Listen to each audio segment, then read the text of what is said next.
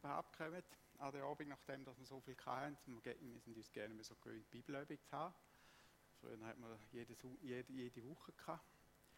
Als ich noch Jugendpastor war und gleichzeitig hat man noch Hauskreis auch, jede Woche. Und ähm, der Vorteil war, man hat viel gelernt. Der Nachteil war, man war viel in der Gemeinde. Genau. Jetzt, äh, bei diesem Abend geht es wirklich darum, wir sind jetzt mit in einer Bibelserie rein. Und da geht es darum, was sagt die Bibel über das Leben. Über äh, die verschiedenen Phasen vom Leben. Die Bibel hat nicht nur viel über das Leben als solches zu sagen, oder sagt nicht nur sehr viel über das Leben als solches, sondern auch über das Leben nach dem Tod gibt sie ausführlich Auskunft. Eigentlich erstaunlich ausführlich und ähm, im Vergleich jetzt zu anderen Religionen ist, ist es ist ein, ein ganz großer Unterschied, wie viel das Bibel über die Zukunft sagt, wie präzise dass sie gewisse Sachen sagt. Und in diesen, mit diesen Unterlagen oder mit dem Abend möchten wir dem Thema ein bisschen auf die Spur kommen. Es geht also auch darum, was passiert, wenn wir sterben. Wo kommen wir? Das ist ja immer die große Frage in dem Ganzen inne. Man kann die Predigt auch, beziehungsweise Notizen, kann man unter predigten.livechurch.ch kann man die auch abladen. Für die, die ein bisschen Mühe haben mit dem ganzen Abladen, Zeug und Sachen, ich gedacht, komm, ich drucke mal sieben Exemplare aus. Die liegen da vorne, also könnt ihr nachher bedienen. Es hat auch noch ein Exemplar von der Predigt vom Sonntag vor 14 Tagen. Äh, Thema Endzeit, wo die Reise hingeht, hat es also auch noch ein Exemplar von Notizen. Wir werden es ähnlich machen wie vor 14 Tagen mit dem anderen Bibelabend, dass wir Fragen auch am Schluss noch stellen können, für die, die noch Fragen haben. Ich hoffe, die meisten Fragen irgendwie zu beantworten, aber es ist immer cool, ich habe es toll gefunden letztes Mal, dass wir nachher können Fragen stellen und dann können ein versuchen, wenigstens das eine und das andere zu beantworten. Also, das Leben in sieben Phasen. Warum in sieben Phasen? Man kann dann das Leben natürlich auch anders darstellen, in fünf Phasen oder in sechs Phasen, je nachdem, wann man dann in die Phasen natürlich reinpackt. Da gibt es unterschiedliche Wege. Ich habe jetzt mich für das so entschieden. Wir werden unter anderem uns auch, aha, da muss ich natürlich zuerst einstellen, ist ja klar. Wir werden uns unter anderem dann auch mit mit dem ähnlichen Bild, das ihr schon kennt, von denen, vom Sonntag oder vom, vom letzten Bibelabend, ähm, beschäftigen. Nur hat es damals ganz andere, äh, andere Punkte. Das sind da die sieben Punkte, die wir durchgehen. Eins, zwei, drei, vier, fünf, sechs, sieben, wo es wirklich ums Leben vom Einzelnen geht. Wir fangen doch gerade an. Zur Einfachheit gehen wir den die Grafik ein bisschen einfach nur Schritt für Schritt durchgehen. Der erste Punkt ist, oder die erste Wahrheit, wo die Bibel zum Leben lehrt, ist, dass Gott einen ewigen Plan hat über das Leben. Die Bibel lehrt nicht nur, dass Gott den Menschen geschaffen hat, sondern auch, dass er da schon vor Grundlegung der Welt geplant hat. Dass also wir Menschen du und ich sage und schreibe, bevor Gott überhaupt Himmel und Erde gemacht hat, Materie geworden ist, hat er uns schon im Blickfeld gehabt, auf dem Herzen gehabt und plant und denkt gehabt. Das ist da, wo die Bibel ganz klar lehrt und da ist eigentlich schon, ich weiß nicht, was das jetzt gerade bei dir auslöst, aber ähm, als ich das erste Mal gehört habe, habe ich mir noch gedacht, wow, das ist jetzt schon noch cool, oder? Wie weit das Gott denkt hat und was er, ja, wie er denkt überhaupt über uns, über uns Menschen. Wir sehen da, da eingekreist, da oben in der Ewigkeit, der erste Punkt symbolisiert eigentlich die Wahrheit und schauen wir gerade doch immer auch noch entsprechende Bibelstellen an. In Jeremia 1, Vers 5 zum Beispiel, da steht noch, bevor ich dich im Leib deiner Mutter entstehen ließ, hatte ich schon meinen Plan mit dir. Noch ehe du aus dem Mutterschoß kamst, hatte ich bereits die Hand auf dich gelegt. Das ist mal eine Aussage. Die andere ist noch stärker aus Epheser 1,4. Schon bevor er die Welt schuf, hat er uns vor Augen gehabt als Menschen, die zu Jesus Christus gehören. In ihm hat er uns dazu erwählt, dass wir heilig und fehlerlos vor ihm stehen. Wir kennen sicher noch parallele Aussagen, wie zum Beispiel von David im Psalm, berühmten Psalm 139, oder? Äh, ich sitze oder stehe, du weißt es, und ich danke dir, wie wunderbar, dass du mich gemacht hast, äh, wo ähnliche Aussagen drin vorkommen. Also ähm, erstaunlich, noch bevor Gott Himmel und Erde gemacht hat, hat er, der Mensch, denkt und hat quasi einen Plan gehabt und hat uns im Blickfeld gehabt. Dann gehen wir gerade weiter zum nächsten Punkt. Denn zur Geburt und zum Wesen vom Mensch oder von uns Menschen, von dir und mir. Gott, das lehrt die Bibel, Gott hat den Mensch geschaffen in seinem Bild als sein Gegenüber mit Liebe, Seele und Geist.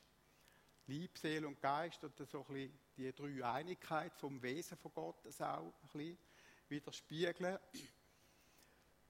Vereinfacht gesagt kann man aber auch sagen, der Mensch hat ein inneres Wesen, ein Geistwesen, Seele und Geist. Geist und Seele kann man in den meisten Fällen in der Bibel austauschen, die beiden Wörter, in den allermeisten Fällen. Darum gibt es auch Theologen und Leute, die ein duales Menschenbild haben. Eben der Mensch hat ein inneres, geistliches Wesen und hat einen Körper, ein äußeres Wesen oder eine Behausung oder ein Zelt, wie es die Bibel auch sagt. Spielt nicht so eine Rolle. Als Menschen sollen wir dann Gott widerspiegeln. Wir sind das ist Ebenbild, wie ein Spiegelbild. Das ist ein sehr, sehr, sehr ein starker Ausdruck, der hier gebraucht wird. Wir sollen teilhaben an seinen, seiner göttlichen Natur oder wir dürfen teilhaben an seiner göttlichen Natur, lehrt uns die Bibel um. Er hat uns geschaffen, Gott hat uns geschaffen, um eine enge Gemeinschaft, um eine Partnerschaft, um eine Freundschaft mit ihm zu haben. Das ist sein Urgedanke gewesen, Gemeinschaft mit uns Menschen zu haben. Da unterscheidet uns auch total und komplett von der Tierwelt und vom Rest der Schöpfung. In diesem Punkt ist der Mensch ganz etwas anderes. Man sagt darum auch, der Mensch ist die Krone von der Schöpfung zum Beispiel. Der Mensch steht sogar über den Engel. Schauen wir doch auch da mal äh, die Skizze an, da bei der Schöpfung, da sind wir da jetzt, bei dem Punkt. Gott schuf den Menschen in seinem Bild und als sein Gegenüber. Und dann auch da einige Bibelstellen dazu. Die erste, also praktisch auf der ersten Seite der Bibel steht da, je nachdem, was Bibel das wir haben. 1. Mose 1, 27, so schuf Gott den Menschen nach seinem Bild, als Gottes Ebenbild schuf er sie und schuf sie als Mann und als Frau. Ihr kennt ja Münzen. Ich glaube, ich habe noch eine gute Münze da, nämlich einen 5 Lieber.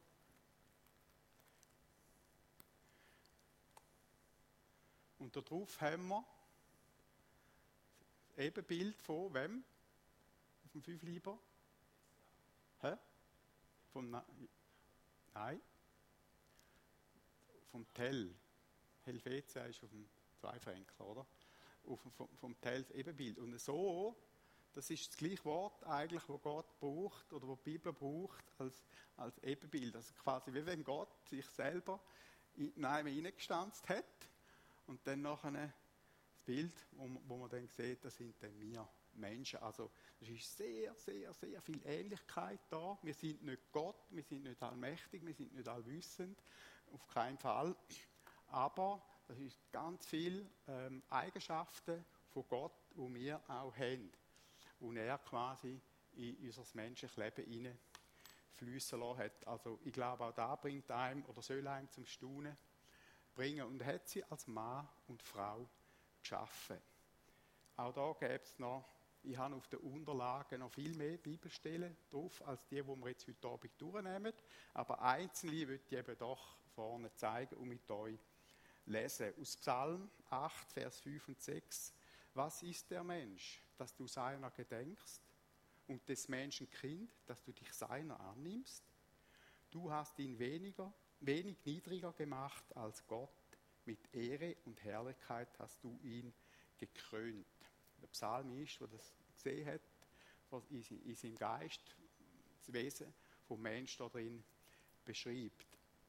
Dann im Lukas 5, Vers 32 hat Jesus gesagt, ich bin gekommen, um Menschen in die Gemeinschaft mit Gott zu rufen. Da sehen wir eigentlich den Ruf, wo wir haben, oder Bestimmung, wo wir haben, wo natürlich auch in Dutzenden anderen Bibelstellen vorkommt. Das ist einfach eine davon.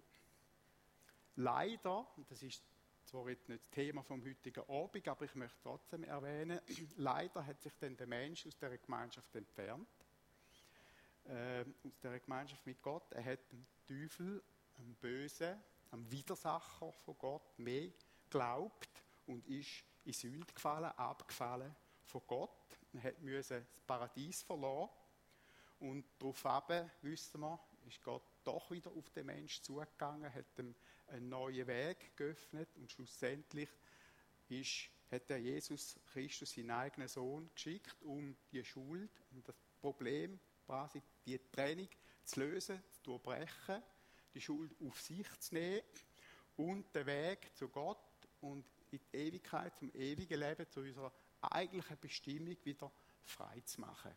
Einfach das zu dem nicht, ist nicht das heutige Thema, aber ich habe das unbedingt auch erwähnen. Wir kennen auch ja, die berühmte Aussage, denn Gott liebte die Menschen so sehr, dass er seinen eigenen Sohn gab, damit jeder, der an ihn glaubt, nicht verloren geht, sondern ewiges Leben hat. Dann kommen wir bereits schon zum nächsten Punkt. Tod und Paradies.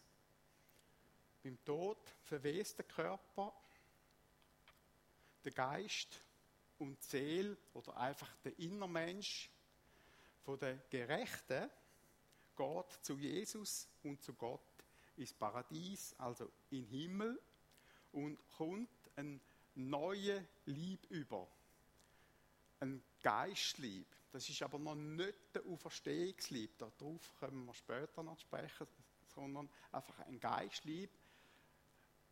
So, dass man sich erkennt.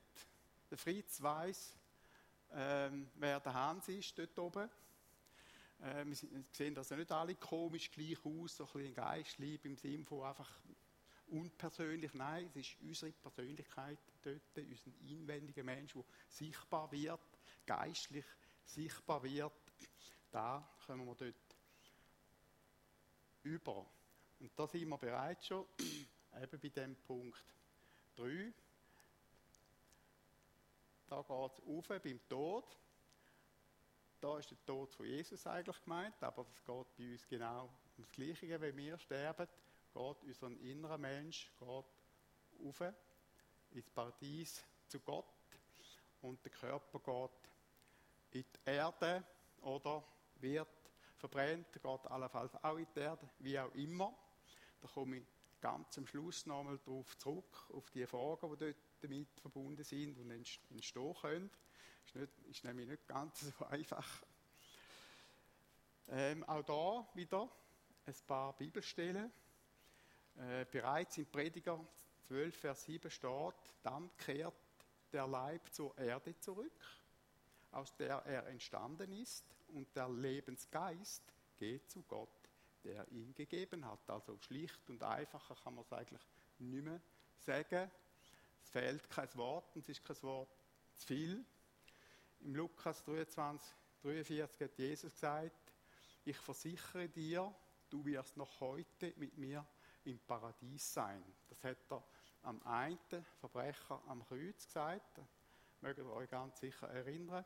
Ostern ist gerade erst hinter uns.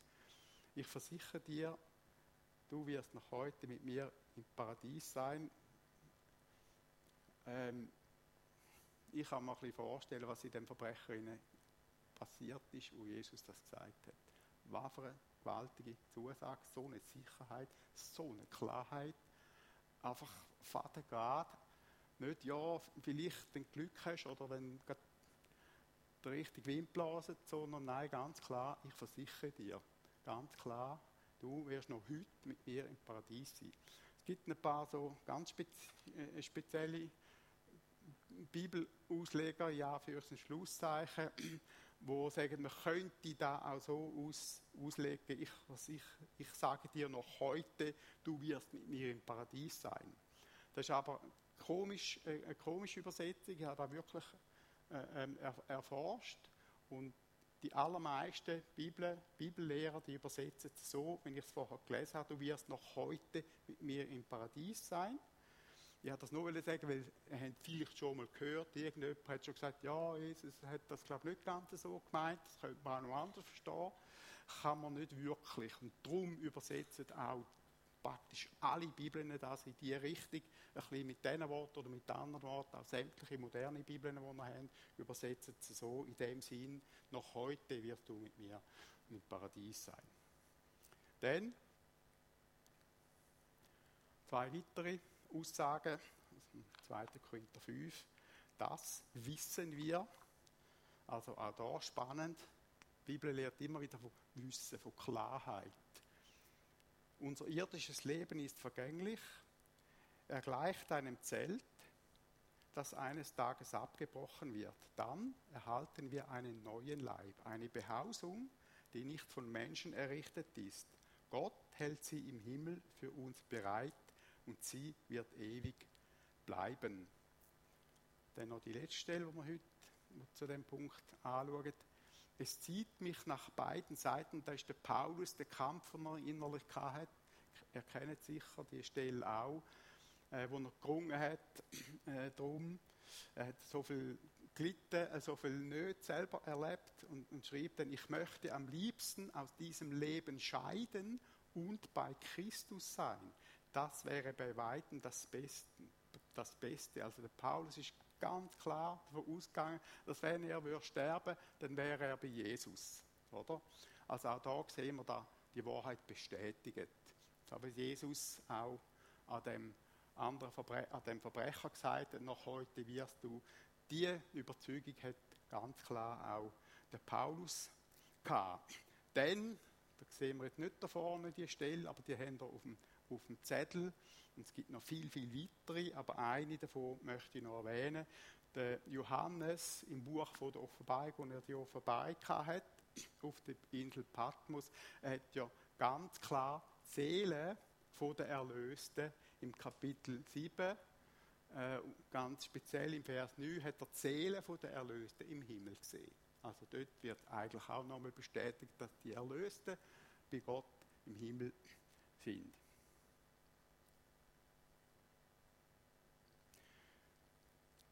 Noch kurz ein Gedanke zum Thema Himmel.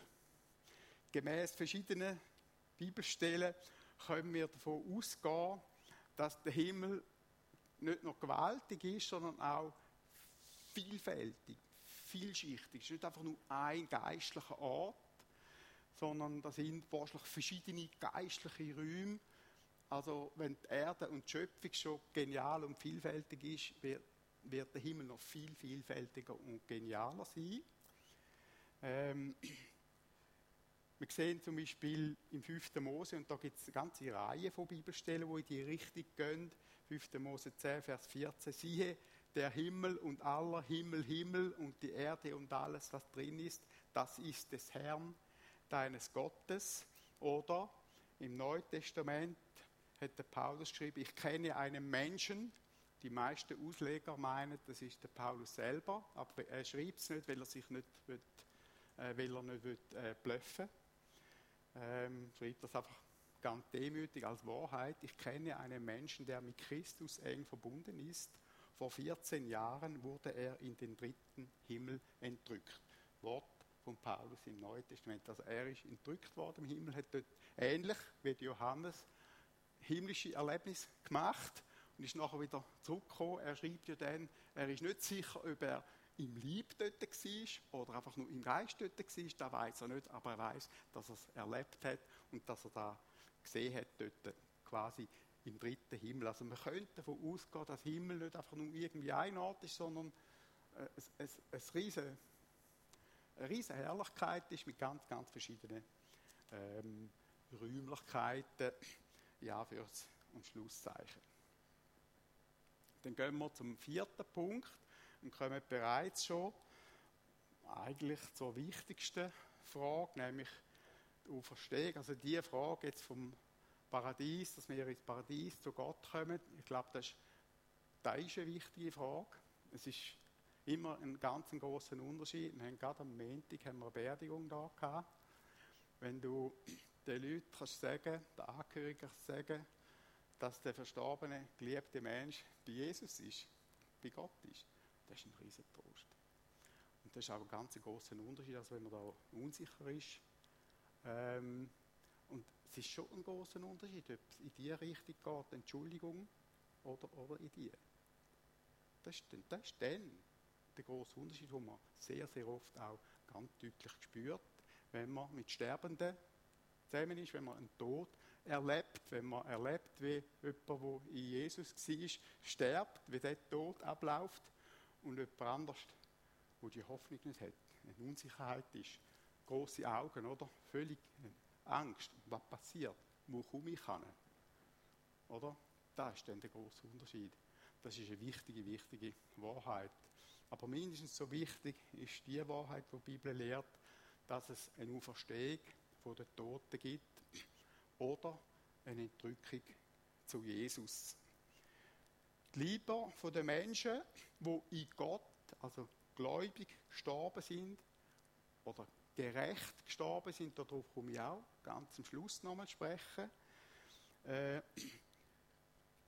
und denen seine Seele bereits schon im Himmel bei Gott ist, werden beim zweiten Kommen von Jesus, wenn er erscheint, auferstehen, auferstehen und mit denen, die noch leben, wenn Jesus kommt, miteinander in einem neuen Lieb, und das ist dann der Auferstehungslieb, zu Gott im Himmel auf entrückt.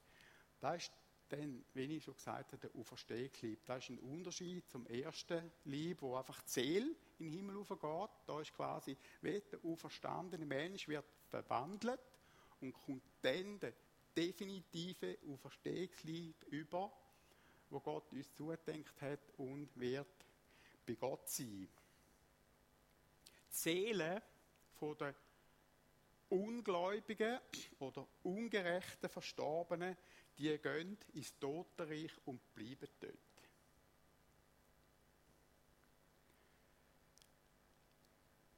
Wenn jetzt also jemand stirbt, dann geht seine Seele zu Gott. Und wenn Jesus wiederkommt und erscheint und dann die Drückung passiert, dann gibt es Leute, die an Jesus glauben und noch leben wie es der Paulus geschrieben hat, und andere, die aber schon gestorben sind. Und die werden miteinander vereint und miteinander verwandelt und gehen zurück zu Jesus in den Himmel. Ich möchte heute nichts mehr zu der Endzeit sagen, weil das tangiert ja das gleiche Thema natürlich von der Endzeit, aber darüber möchte ich jetzt nicht, äh, nicht auch noch mal etwas dazu sagen. Da haben wir ja zwei äh, eine Predigt und eine Bibelabend schon. Da ein paar, wir sehen das hier auf der Skizze. Entschuldigung, das sind wir jetzt da. Da sehen wir, wenn Jesus kommt also nicht ganz auf der Erde ab, sondern er erscheint im Himmel und holt die Seinen zu sich. Man sagt dem drum, Entrückung.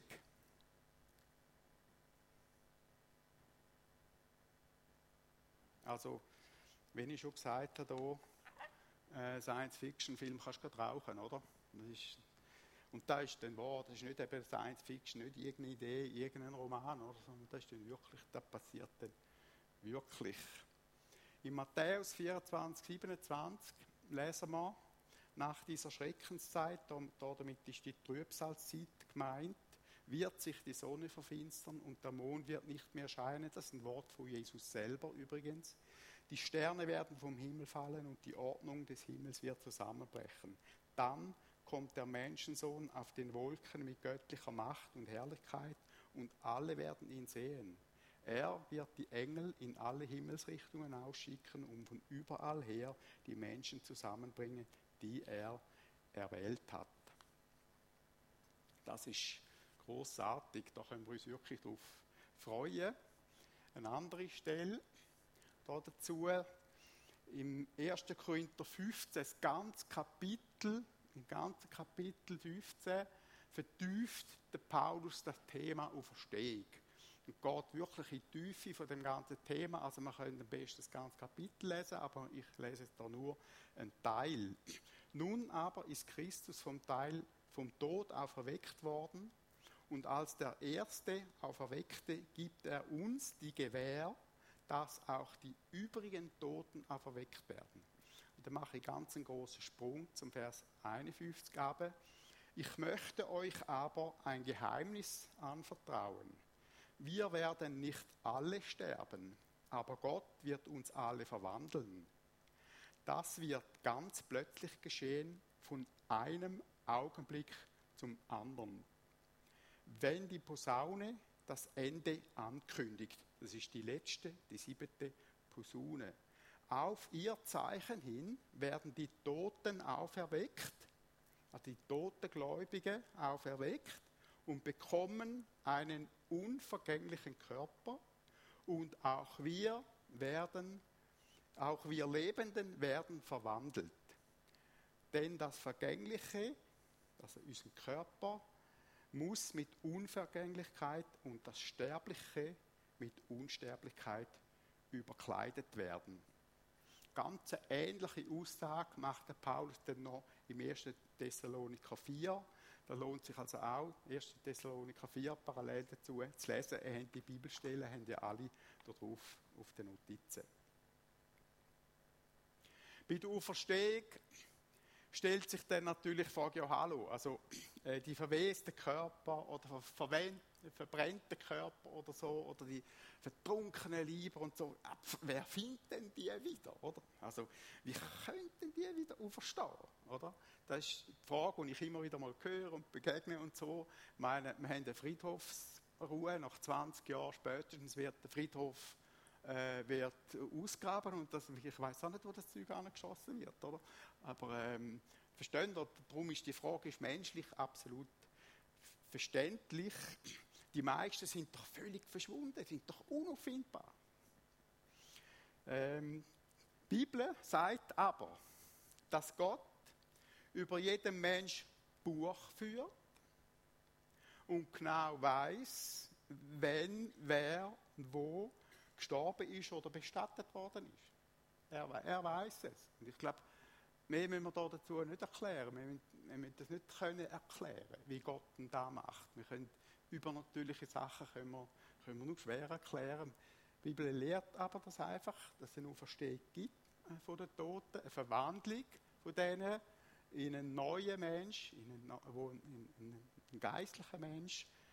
Und das ist da, wo man da dazu können sagen, einfach das noch zu dieser Frage, wie denn da ist mit diesen toten Lieber. Ist gut möglich. Ich meine, wissenschaftlich weiß man schon einiges, aber eben vieles auch noch nicht. Da tappen wir noch wirklich im Dunkeln. Ich möchte das darum da bei diesem Punkt sein und zum nächsten gehen, nämlich das Wiederkommen. Das ist die fünfte Phase, wo Gott uns mitnimmt im Leben. Das Wiederkommen von Jesus, das wirkliche Wiederkommen auf die Erde aber und dann das tausendjährige Reich.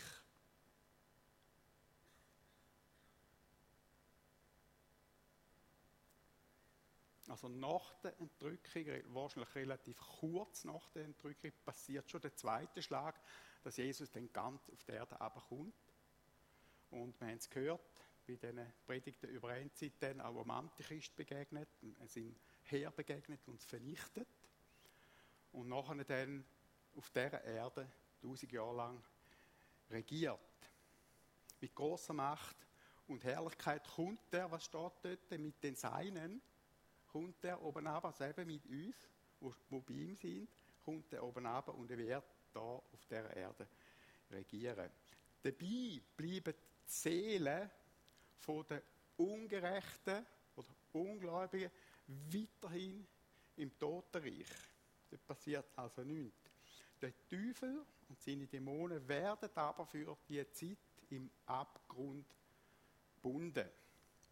Jesus, wenn wir all die Stellen zusammennehmen, wo Jesus über das Thema geredet hat, er macht wenig Unterschied zwischen der Entrückung, die wir vorher angeschaut haben, und seinem eigentlichen definitiven Kommen. Man findet nicht so sehr viel wunderbar klaren Unterschied dort drin. Ähm ich möchte jetzt Matthäus 24 und Markus 13 nicht mehr erwähnen, da haben wir ausführlich darüber geredet, über die Endzeitpredigten.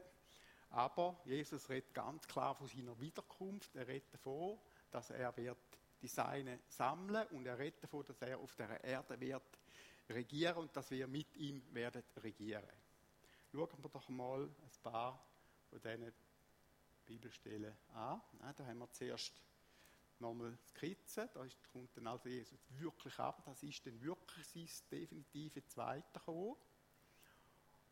Und dann nachher da sehen wir tausendjährig Reich.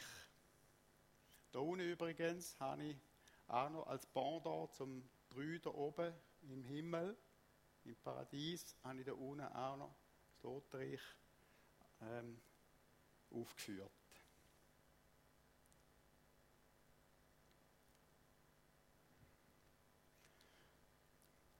Das ist eine erstaunliche Stelle, weil die Stelle, die wir jetzt hier lesen, sehen wir da unten, das ist Daniel 7. Also im Alten Testament, 600 Jahre vor Christus, oder? Hat Daniel da gesehen und aufgeschrieben. Danach sah ich in meiner Vision einen, der aussah wie der Sohn eines Menschen, Klammer, das ist klar Jesus, er kam mit den Wolken heran und wurde vor den Thron des Uralten geführt, das ist Beschreibung von Gott. Der verlieh ihm Macht, Ehre und Herrschaft und die Menschen aller Nationen, Völker und Sprachen unterwarfen sich ihm. Seine Macht ist ewig und unvergänglich, seine Herrschaft hört niemals auf. Also bereits Daniel so früh vor Jesus hat das so eine Schau, so eine Sicht von dieser Wiederkunft von Jesus und von seiner Herrschaft. Denn diese Stelle muss natürlich noch kommen aus der Offenbarung 19. Das ist da, dort wird es wirklich beschrieben. Das ist Johannes, der da gesehen hat und geschrieben hat. Dann sah ich den Himmel weit geöffnet und ich sah ein weißes Pferd, auf dem saß einer, der heißt der Treue und Wahrhaftige, auch wieder eine Beschreibung von Jesus. Er urteilt und kämpft gerecht. Seine Augen waren wie Flammen und auf dem Kopf trug er viele Kronen. Die Heere des Himmels folgten ihm, alle ritten auf weißen Pferden und waren in weißes Leinen gekleidet. Klammern, das sind die Gläubigen, das sind wir oder dürfen wir sein, ja schon mal gesagt. Ich ähm, ich wünsche mir immer noch irgendwann einmal auf einem Ross reiten. Also spätestens dann wird der Wunsch in Erfüllung gehen. Erst noch auf einem weißen Ross.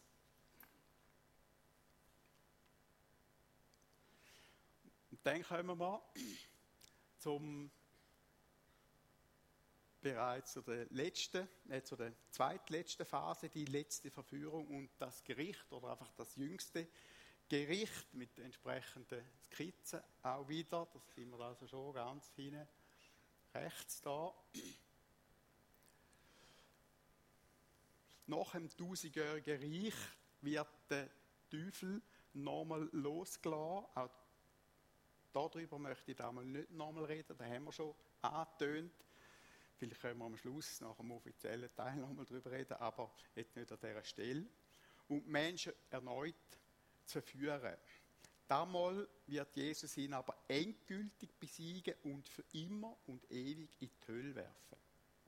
Und nachher wird Gott alle Menschen richten, die Lebendigen und die Toten.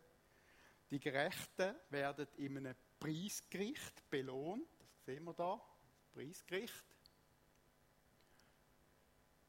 Und die Ungerechten kommen in die ewige Verdammnisklammer in die Hölle. Nachdem sie mehrere Mal die Möglichkeit hätten, Gott zu anerkennen und viele von ihnen sogar Jesus selber erlebt haben, ist das Urteil mehr als gerecht. Gott ist gerecht und er muss auch für Gerechtigkeit sorgen. Jesus erzählt in vielen Gleichnissen von dem Punkt und von dem Gericht. Schauen wir auch da verschiedene Bibelstellen an. Eine ganz bekannte, Hebräer 9, 7 und 28. Jeder Mensch muss einmal sterben und kommt danach vor Gottes Gericht. So ist auch Christus ein einziges Mal gestorben, um alle Menschen von ihren Sünden zu erlösen. Wenn er zum zweiten Mal kommen wird, dann nicht, um uns noch einmal von unserer Schuld zu befreien, dann kommt er, um alle, die auf ihn warten, in seine neue Welt aufzunehmen. Und dann kommt eine ganz spannende, da ist mir erst heute so richtig aufgefallen. Die Bibelstelle steht im Judasbrief 1, Vers 14 und 15. Das 1 könnte man eigentlich weglassen, weil der Judas hat nämlich nur ein Kapitel. Ähm, es ist einfach Judas 14 und 15, könnte man ganz so gut auch sagen. Und dort steht folgendes.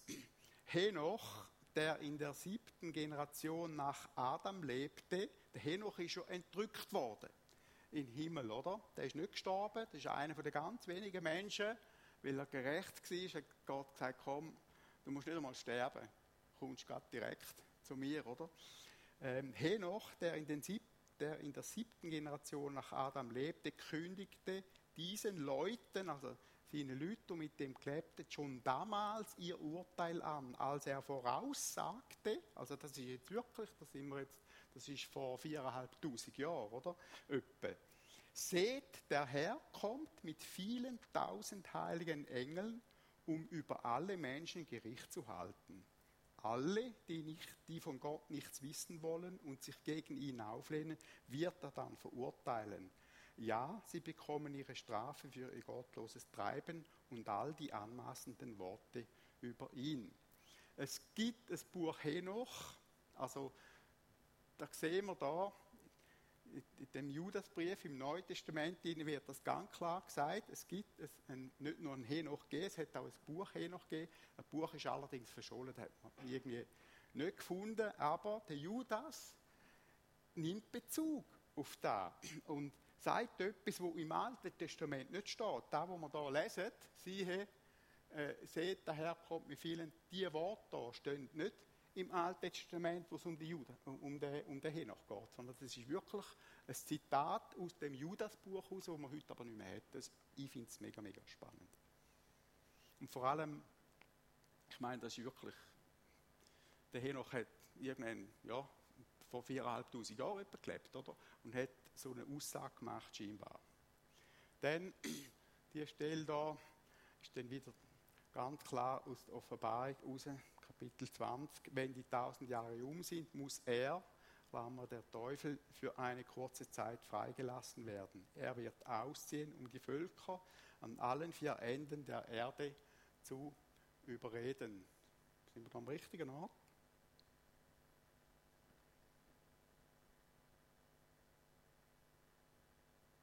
Dann habe ich da die falsche, die, die andere Bibelstelle, die vorher schon gelesen haben. Also, ich lese es da, wenn ich es da habe. Wenn die tausend Jahre um sind, muss er, der Teufel, für eine kurze Zeit freigelassen werden. Er wird ausziehen, um die Völker in allen vier Enden der Erde zu überreden. Das sind Gog und Magog.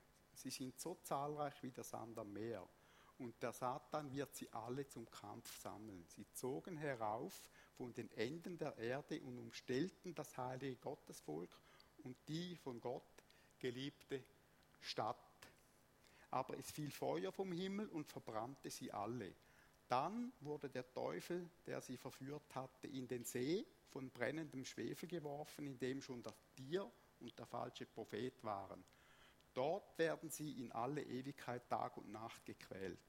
Dann sah ich einen großen weißen Thron, aha, da sind wir da, mit dem, wo da vorne steht, und den, der darauf sitzt. Die Erde und der Himmel flohen bei seinem Angesicht, äh, Anblick und verschwanden für immer.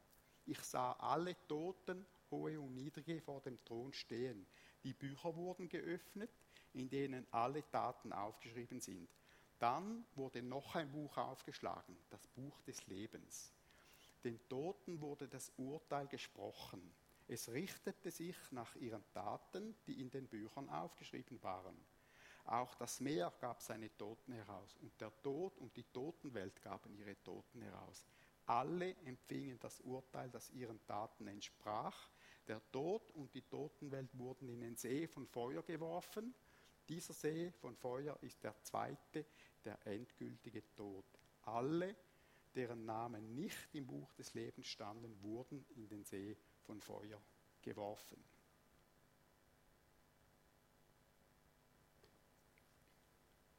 Also Offenbarung, sehr klare, eindeutige äh, Aussagen, die man dort findet.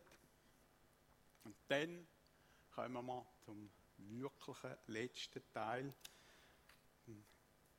Punkt 7, also das Bild ist jetzt komplett dahin mit einem neuen Himmel und mit einer neuen Erde. Nach dem ganzen Schwierigen, nach diesen Kämpfen zwischen Licht und Finsternis, Gut und Bösem, kommt endlich da, wo Gott schon lange geplant hat, seit, äh, also noch vor der Schöpfung. Nach dem Gericht kommt, was Gott immer ähm, im Auge hat und wo, worauf wir uns wirklich freuen nämlich das Hochzeitfest vom Lamm beziehungsweise vom Bräutigam Jesus mit seiner Brutgemeinde.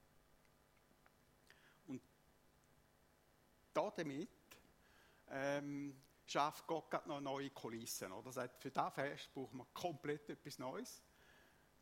Nämlich, wir schaffen eine neue Erde, einen neuen Himmel und ein neues Jerusalem kommt vom Himmel oben ab und es gibt ein riesiges, riesiges Fest, wo nie mehr aufhört. Äh, da, wo wir uns wirklich können darauf freuen und wo vor allem Jesus äh, sich darauf freut, für da ist er gekommen. Das ist sein grosses Herzensanliegen, die Verbindung, die Ewigkeit, wo er mit uns und wir mit ihm dürfen leben. Und ich lese jetzt hier auch nochmal die Fortsetzung in der Offenbarung hinein. Dann sah ich einen neuen Himmel und eine neue Erde. Der erste Himmel und die erste Erde waren verschwunden und das Meer war nicht mehr. Ich sah, wie die heilige Stadt, das neue Jerusalem von Gott, aus dem Himmel herabkam. Sie war festlich geschmückt wie eine Braut für ihren Bräutigam. Und vom Thron her hörte ich eine starke Stimme rufen, das ist die Wohnstätte Gottes bei den Menschen. Er wird bei ihnen wohnen und sie werden sein Volk, seine Völker sein. Gott selbst wird als ihr Gott bei ihnen sein. Er wird alle ihre Tränen abwischen. Er wird, es wird keinen Tod mehr geben und keine Traurigkeit, keine Klage und keine Quälerei mehr. Was einmal war, ist für alles vorbei, ist für immer vorbei.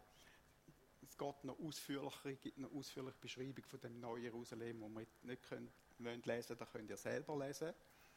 Ähm, ja, damit kommen wir also so langsam aber sicher zum Schluss. Und wir jetzt das Bild nochmal komplettieren mit all diesen Informationen, die wir schon angeschaut haben. Dann kommen wir, ich sehe es am Schluss so aus, also ist ziemlich viel drauf. Ähm, ihr habt auch dann hier nochmal auf diesen Unterlagen. Ich möchte aber zum Abschluss noch die Bibelstelle lesen. Also sind wir auch wieder bei Daniel, einfach zum Abschließen. Daniel 12, Vers 3. Da steht folgendes: Die Einsichtigen werden leuchten wie der taghelle Himmel und alle und die anderen und alle, die anderen den rechten Weg gezeigt haben, werden glänzen wie die Sterne für ewige Zeiten.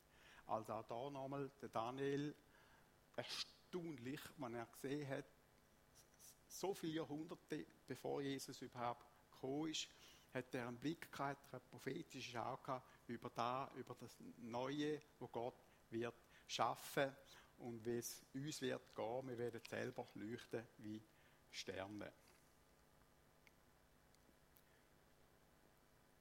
Gut, jetzt habe ich am Anfang noch gesagt, dass ich am Schluss noch ein paar Punkte erwähne. Zum Beispiel die Frage, wer kommt jetzt in den Himmel? Erstens einmal, wer sein Leben Gott anvertraut hat und Jesus von Herzen nachfolgt, oder? Das ist klar aus den Bibelstellen, die wir angeschaut haben, ist das ganz, können wir das ganz, ganz klar beantworten und bleibt auch bei Gott. Wir bleiben in der Verbindung mit Jesus in all diesen Prozessen bisher quasi durchs tausendjährige Reich bisher ins neue, ähm, in die neue Welt hinein. Und jetzt stelle ich eine Frage, die euch vielleicht erstaunt. Wer kommt noch in den Himmel?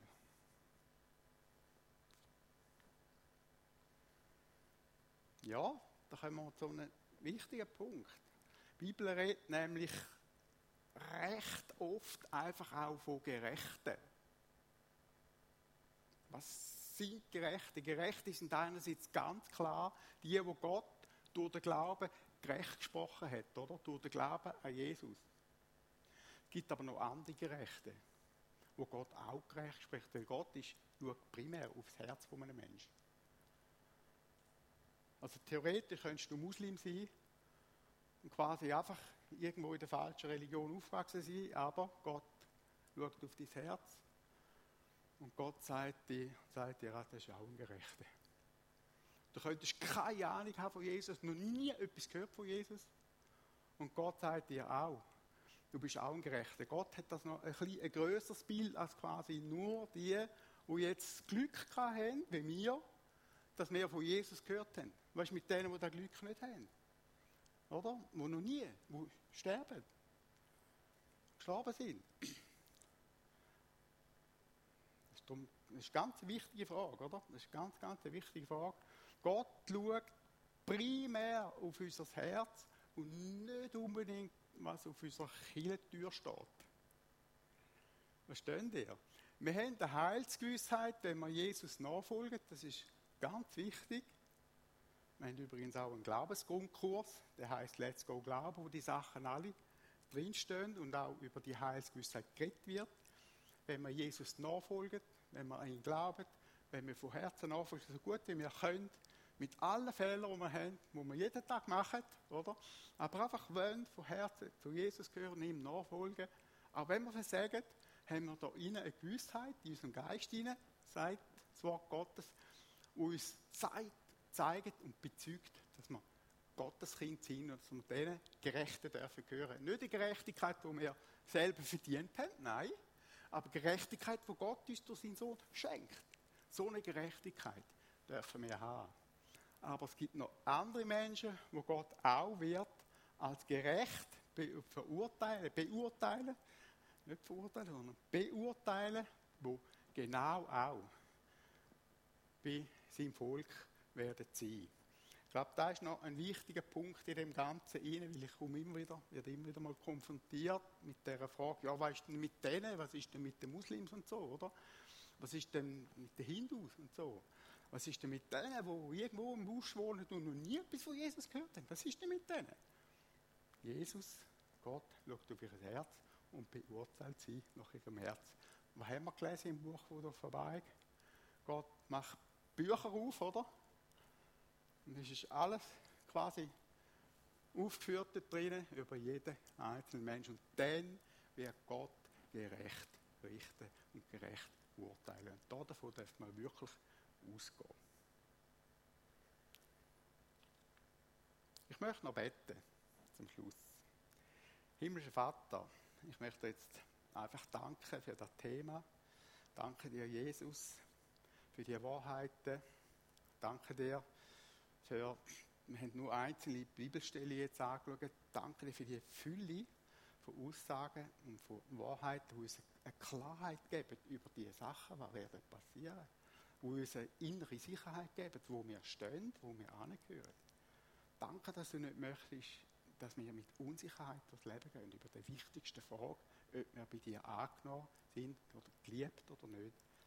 Danke, dass wir die Gewissheit haben von deiner Liebe und die Gewissheit haben vom ewigen Leben. Danke vielmals. Und danke dir, dass du uns mit dem so eine Kraft gibst, so eine, Freude und so eine Perspektive, wo uns Energie gibt, für äh, das Leben zu meistern und ein Licht zu sein in dieser Welt hinein und wirklich den Glauben, den genialen Glauben bezeugen. Ich danke dir von ganzem Herzen dafür. Amen. Amen.